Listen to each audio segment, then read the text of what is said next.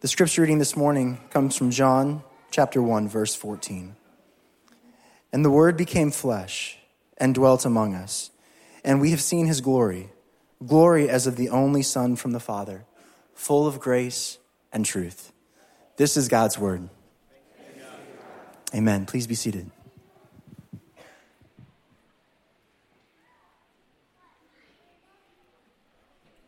Thank you. Well, I just want to share a few words uh, with us this morning as we reflect on this Christmas. As I was reflecting on uh, the Christmas birth itself, right? You think about you have the the cows, the cattle are lowing, you have a stall, you have a manger, you have hay, you have large animals and all that comes with large animals. And as I was reflecting on that, I was thinking about, you know, have you ever been in a place where as, soon as you walked in, you immediately knew or thought to yourself, yeah, this place is way below my standards. Have you ever done that before? Uh, especially if you're going to sleep in that place. Uh, I was reflecting just this last year, we were in Phoenix, and I can't remember exactly what happened, but we had plans to stay in, a, in, a, in a, very fine establishment. Um, I don't remember where it was, but, but what I do remember is for some reason we were off a night, and we needed one night. We needed to fill one night to stay. And we were leaving the Grand Canyon, we were coming back into Phoenix, and I thought to myself, this is no, no big deal. I mean, I have my cell phone. I can get on the cell phone uh, as we get closer, and I'll, and I'll find a room. It'll be nice. The problem was is that it was during spring training, and so Phoenix was crawling with people, and uh, it was actually kind of difficult to find uh, this hotel last minute. But we kept looking, and I tell you one thing: you can't always trust the pictures. You just can't. Uh, and especially if the pictures look too good to be true next to the price. These are lessons that I learned slowly. And we, we got it, and it was a, I had heard of the place before. We drive up and we walk in. I'm the first one to walk in, and I have, you know, a whole, you know, you know how you do it, right? You try to make it in one trip and it ends up being four, and you have stuff all on you, and, and you're like this. And I walked in, and as soon as I walked in, everything in my body said, leave. leave now. And it wasn't just the sight, it was, it was the smell, it was the sight too. And, and I walked over to the bed and I just thought, I, I can't, I can't sit on the bed. I, I'm afraid for my clothing. And I, I thought, should I even let anyone else come in the room? And so I walked out and I tried to prep my wife, Leah, and I said, hey, um, it's nasty in there. So just be prepared. And so I, I don't even remember if she came in. Uh, she may have, but I think at that point I had already made my decision. And I'm thinking, I got to go now to the, the man at the front desk and tell him something tastefully like, uh, hey, this place, I can't stay here. Right? How do you say that tastefully? So I walked up to him and I waited in line, probably two people, and I'm thinking, I wonder why they're staying here. But so they left and I walked up to him, and so he looked at me and said, uh, May I help you? And it, I couldn't help it, it just came out. I said, We can't stay here. and all the things I'd practiced in my mind of how to say that tastefully were gone in that instant. And so he, I mean, he didn't even ask me a single question. He just said, I'm so sorry. Uh, we, can, we, can, get the money back on your card. And so uh, it worked out fine. But I, I was thinking about that story this week. And I was thinking about how the Christmas story itself, right? I wonder what, what it would have been like for Joseph and Mary as Mary's having this baby, and not just a baby, but the Son of God baby, and walking into this place with these smells and this sight. And I wonder what Joseph and Mary thought. And I think to myself, that's below my standards, right? All the stall was filled with, it wasn't clean, but Jesus, the God man, was born there. And sometimes we point that out to our children, right? I do. I mean, I pointed that out to my children on numerous occasions. But for some reason this week, reflecting back on that story and my own sense of entitlement, and then thinking about this story where Jesus was born and Mary and Joseph are in this place that is way below my standard. And we learn a lot about God in this, don't we? We learn a lot about God in the Christmas story. But today I just want to note one thing, and that's this we learn God's commitment to his people. We learn God's commitment to be with his people. And you think about Jesus, you think about the rest of Jesus' life. Obviously, he was born, but he did grow, and we know about that. Jesus lived a joyful, purposeful life, but he was not committed to comfort. That is very clear. He wasn't making decisions based on what am I comfortable with? He was making decisions based on the Father's mission given to him, on mission accomplished. That's what he was focused on. And I, and I said this earlier um, in the series, and that is the birth of Jesus is a clear picture of God's desire to dwell with his people. God pulls out all the stops to be with his people. He longs to be with those who trust in Jesus. And the story of Christmas really then is a story of mission. It's a rescue mission, to be exact. It's a mission of God returning to dwell with his people and through his people to shine his light in all the world. As I said earlier in the series as well, Christmas is a, is a picture of uh, Jesus as a baby born with combat boots. And the reason is, is because he came for a very specific purpose. He came for a mission. And Christianity is unique in this. Christianity is unique among all religions and philosophies, not because of its diagnosis of the human race, right? I mean, most philosophies, most religions, we all sort of can agree on the basic diagnosis that something's wrong that something's broken, that we need a Savior, that we need fixed. But the way that Christianity differs is on its prognosis. We all agree that sickness and death and disease and injustice, to name a few things, it can't be the way it's supposed to be. We long for more. We long for these things to be eradicated. I got a text this morning from my sister, who's an ICU nurse, and emotionally so. I could tell she just said it was a rough night last night, and I just want you all to know how much I love you. Right? That's not supposed to happen. Death is going to be no more, we read in Revelation 21, which we heard from.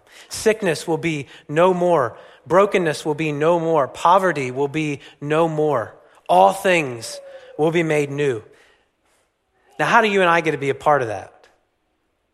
And there's two things that are unique about Christianity. The first thing is that Jesus came not to save us from the world, but to save us for the world. Right? You even look at our passage today, Jesus becomes flesh. He doesn't just come alongside us, he becomes one of us to serve us. Jesus took on a body so that he could save those of us with bodies, not to save us from our body. And so the Christmas story is a reaffirmation of an embodied life. And we don't always hear that. We, Christmas comes with angels, and angels comes with disembodied reality. And the reason that that's relevant is because if we think that Jesus came to save us from this world, or from our body, then we won't care for those with bodies. We won't care for those who in, are in need around us. We won't care for physical needs and physical brokenness in our society. But clearly, Jesus came to restore us so that we could be those who work for restoration around us. And so Jesus came not to save us from the world, but for the world, to serve the world. And the second way that Christianity is unique is that salvation is by grace and it's provided to us in Jesus. All other religions, it's by performance, right? But as Christians, we serve those in need. We obey God not in order to earn his favor, not to get Jesus points, but because we already are given 100% favor in Jesus. In other words, just a few verses before our verse in John 1:12, John says that all who receive Jesus are given the right to become children of God. Did you hear that? Not all who work really hard are given barely a pass into becoming a member of the family of God. No, all who receive Jesus for who he said he is, they are given the right to become children of God because Jesus, in his earthly ministry, was not here to give us a new to do list. Right? Here's some things to do. I came because you weren't quite getting it right. So here, I even put it in checklist form for you. Make sure every day, in order, you check these things off. And then every day, you take stock of how well you did. And that's how much mercy I'll give you based on your performance. Right? That is not Christianity. Jesus didn't come to give us a checklist. He didn't come to give us a new to do list in order to earn our way to God. Jesus is the Savior who came to pay once and for all our entire moral debt before God. And he did it by giving himself up as the Lamb of God, the Lamb who was slain. And so Jesus dies the death that I should have died. He dies the death that you should have died. And then guess what? You get his righteousness. That just means you get his life, his record. And when God looks at us who trust in Christ, he sees perfection. So Jesus gives us this perfection. And here's the beautiful thing this radical grace, he does this at the outset. He doesn't hedge his bets with us. When you trust in Jesus, he doesn't hold back and wait. Well, do they just make sure they really mean it? Make sure I can really use them. Make sure they're really useful to me. No, at the very outset, he makes you a co heir with Christ. That means that he views you as a child who legally is now participating in all the benefits of the family. All the benefits immediately. And so forgiveness of sins is given because of Jesus, not because of our performance. And then lastly, He's with us always, He says. So forgiveness of sins, you see, is, is also not the point of Christianity. Some of us think that. Some of us think the point of Christianity is that Jesus came to forgive us our sins. Now, he did come to pay for our sins so we can be forgiven, but that wasn't the point. That was a means to this end. The point of Christianity is that you can know God and be in perfect relationship with Him. God wants to know you. You and I, we don't have to go find God or chase Him down. He's not the lost one. I was the lost one. He came for me. So you see, being in relationship, the presence of God is the point of Christianity. And of course, God must deal with our sin so that we can be with Him. But the point is, we get to be with Him. And so, tomorrow morning, when you wake up and you're in your various places, remember God is with you. And giving of gifts is, is a great thing. But of course, we remember the greatest gift, which is in Jesus, our sins are forgiven so that we can be with God. And some of you will wake up tomorrow morning and it'll be a painful morning because of all the people who aren't there or who were there last year and who aren't there this year. Or all the people who are there this year but honestly might not be there next year. It'll be painful. And to you as well, to me, to us, we can remember God is with us, He will comfort us.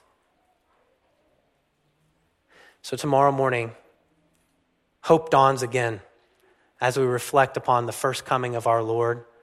And then we look forward to the second coming when all things will be made new. All tears will be wiped away. All sickness will go away forever. That's the hope of Christmas. Let's pray together.